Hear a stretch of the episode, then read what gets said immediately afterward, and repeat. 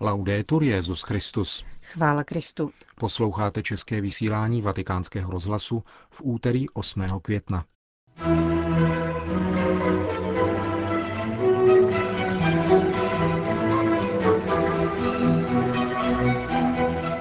V Hanovru byla dnes podepsána dohoda mezi Vatikánem a Dolním Saskem. Mluvčí francouzských biskupů kritizuje populismus předvolební rétoriky. Lichtenštejnský kníže Alois je připraven abdikovat, pokud mu referendum zakáže vetovat zákon o potratech. To jsou hlavní témata našeho dnešního pořadu, kterým vás provázejí Johana Bronková a Milan Glázer.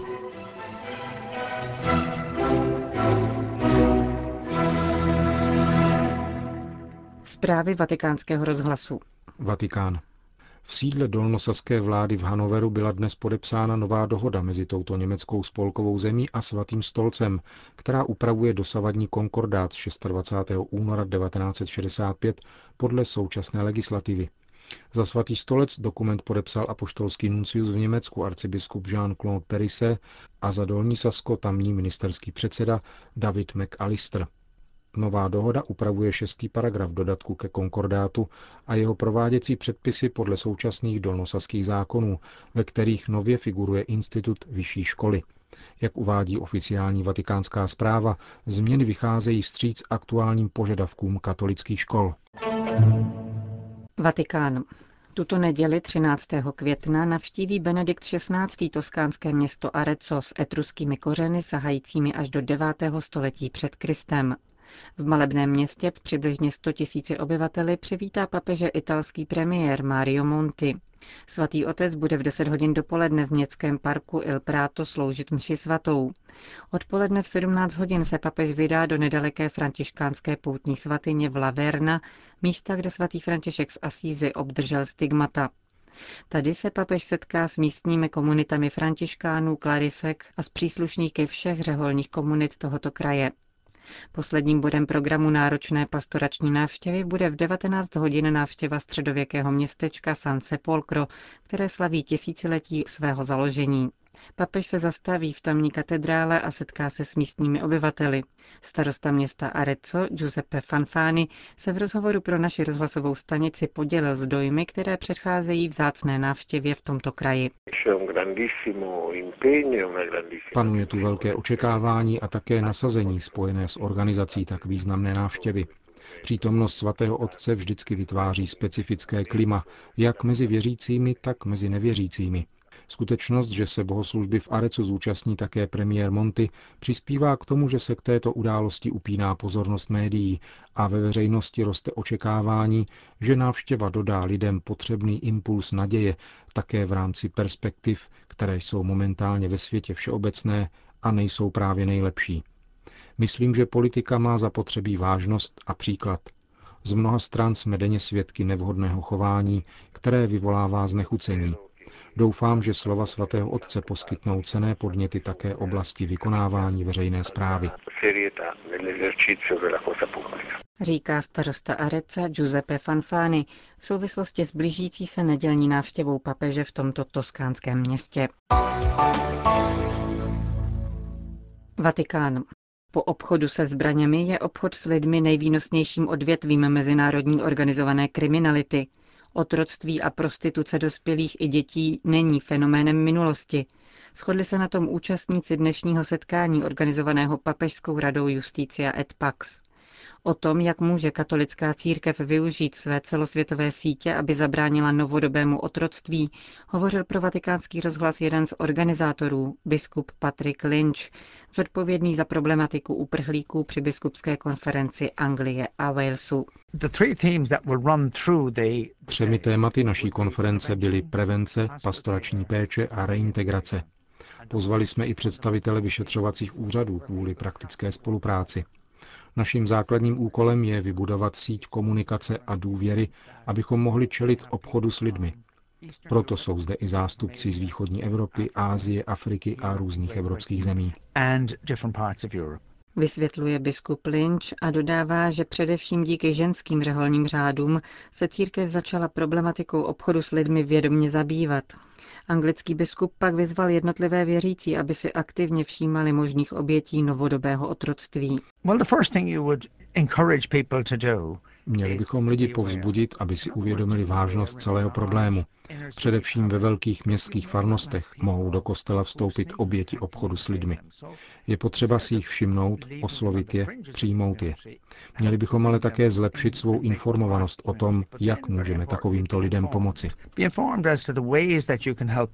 Říká biskup Lynch v souvislosti s konferencí Papežské rady Justícia et Pax o problematice obchodování s lidmi. Vatikán. V papežské bazilice Santa Maria Maggiore bude kardinál Peter RD, předseda Rady evropských biskupských konferencí, zítra sloužit mši svatou za starý kontinent. Liturgická slavnost začne v půl osmé večer a zúčastní se jí mimo jiné velvyslanci evropských zemí u svatého stolce.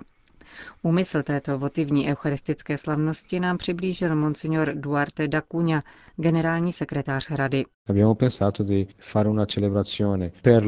Naším úmyslem je celebrovat za Evropu, za její novou evangelizaci a k poctě jejich svatých patronů, svatého Benedikta, svatého Cyrila a Metodie, svaté Kateřiny Sienské, svaté Brigity Švédské a svaté Edity Steinové. Právě při pohledu na ně poznáváme hluboké kořeny vlastní historie, zapuštěné v různých evropských národech. Připomínáme si tak svůj původ a srdce naší jednoty, kterým je svatost. Zároveň chceme touto mší svatou prosit o zvláštní ochranu Pany Marie, aby připravovaný synod o nové evangelizaci přinesl plody, které dodají Evropě naději a entuziasmus.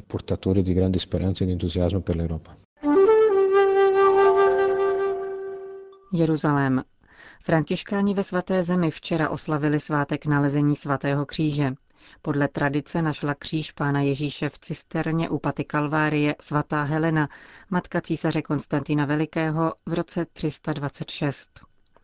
Liturgii v Bazilice Božího hrobu předsedal otec Jose Rodríguez Carballo, generální představený řádu menších bratří, kteří od 14. století plní službu strážců svatých míst.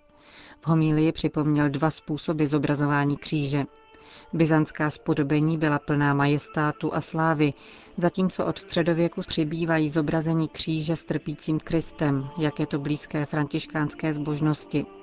Vši svatou zakončilo procesí s relikví svatého kříže uvnitř baziliky. Děkovné Deum bylo výrazem vděčnosti za milost spásy, které se každému dostalo skrze kříž a zmrtvých stání Ježíše Krista. Památka nalezení svatého kříže se slavila už v byzantských dobách. Volbu data vysvětluje svatý Cyril Jeruzalémský, který v listu adresovaném císaři napsal, že 7. května roku 351 se ukázal na nebi ohromný světelný kříž, táhnoucí se od svaté Kalvárie až po Olivovou horu.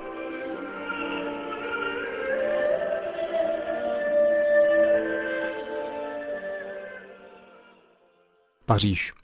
Euforie vítězů prezidentských voleb ve Francii není na místě. Výsledky by měly přijmout s pokorou všechny strany. Lidé totiž hlasovali podle toho, co jim diktuje krize. Ve volební kampani se ovšem všichni pečlivě vyhýbali vážným tématům. Řekl vatikánskému rozhlasu otec Bernard Podven, tiskový mluvčí francouzského episkopátu. Podle jeho slov je situace v zemi velmi nejistá. Volební kampaň byla populistická. Politici nepomohli francouzům ke konfrontaci se skutečnými problémy jejich vlasti, prohloubili pouze nesoulad ve společnosti, domnívá se otec Podvén. Věřící se budou modlit za vládu, protože toto patří ke křesťanské tradici. Ale katolická církev, která se ve Francii vždy zajímala o dění ve společnosti, bude nyní s velkou pozorností sledovat všechny otázky, které se týkají budoucnosti, řekl našemu rozhlasu mluvčí francouzských biskupů. Lichtensteinsko. Dědičný kníže Alois před zhruba dvěma měsíci prohlásil v Lichtensteinském parlamentu, že se vzdá zprávy státních záležitostí a zcela se stáhne z politického života, pokud mu bude zabráněno vetovat nový zákon o potratech, píše list Catholic Herald. Političtí propotratoví aktivisté vyhlásili referendum, které chce spochybnit dvousetleté pravomoci lichtensteinského knížete, včetně práva veta. Referendum má být vyhlášeno již za dva dny a kromě prosazení zákona o ukončení těhotenství může poznamenat další osud konstituční monarchie. Kníže Alois prohlásil, že své moci nechce využívat své volně, nýbrž, že jedná v zájmu budoucích nenarozených lichtenštejnských občanů. Jako věřící katolík nemůže oddělovat svou víru od veřejných povinností v otázce tak zásadního významu, dodal. Není to tak dávno, kdy nenarozené děti byly zákonem chráněny v každé evropské zemi a legislativa zaručovala jejich právo na život. Právo vetovat potratový zákon tedy souzní s přirozeným právem a chce zamezit legislativní nespravedlnosti.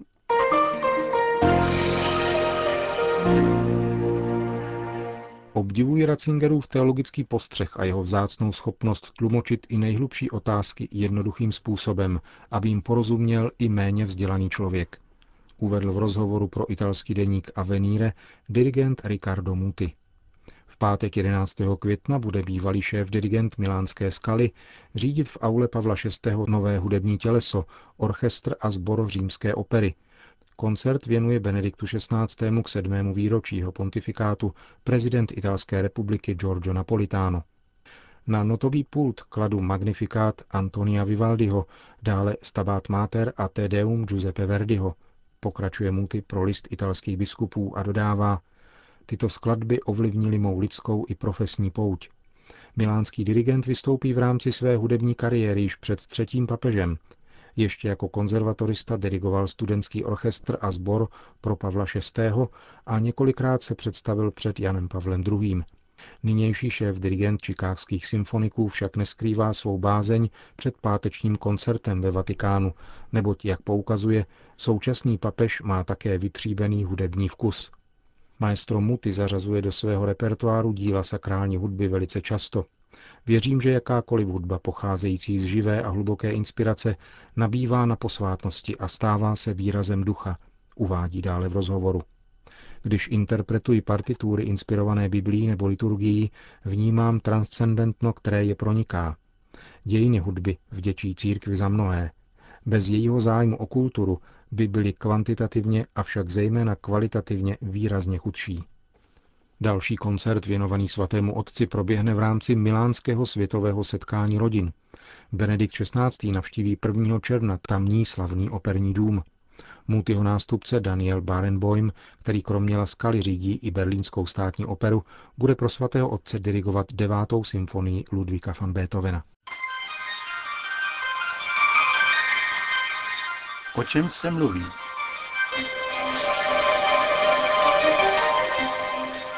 Obvykle se tvrdí, že katolická církev je institucí uzavřenou světu. Já jsem se naopak přesvědčil s jistým překvapením, že tomu tak není. Církev za sebou nechává mnoho jiných institucí, uvedl zakladatel Wikipedie Jimmy Wales po nedávné návštěvě ve Vatikánu. Ve dnech 27. dubna až 1. května se účastnil jako host zasedání Papežské akademie sociálních věd. Nejsem katolík a neznám katolické myšlení, ale během téhle návštěvy jsem se mohl naučit spoustu věcí, například zásady subsidiarity, přiznává Wales. Nikdy jsem také nečetl pácem Interis, ale současnost názorů představených v této encyklice na mě velmi zapůsobila. Je tam mnoho zajímavých věcí, například o sdílení poznání nebo o otevřené společnosti. Kromě toho se mi líbí, že Jan 23. encykliku adresoval všem lidem dobré vůle, zdůrazňuje zakladatel Wikipedie. V návaznosti na učení Jana 23. Jimmy Wales poznamenal, že Wikipedie využívá co nejprostší programy, aby z ní bylo možné čerpat i při velmi primitivní výbavě. Děláme to kvůli uživatelům v chudých zemích, dodal. Připomněl také, že ačkoliv je tato encyklopedie projektem ze své povahy neutrálním a apolitickým, sama existence Wikipedie má už nyní politický charakter. Existují totiž vlády, které chtějí zamezovat přístupu obyvatel k informacím, zdůraznil Wells pro Il Tempo.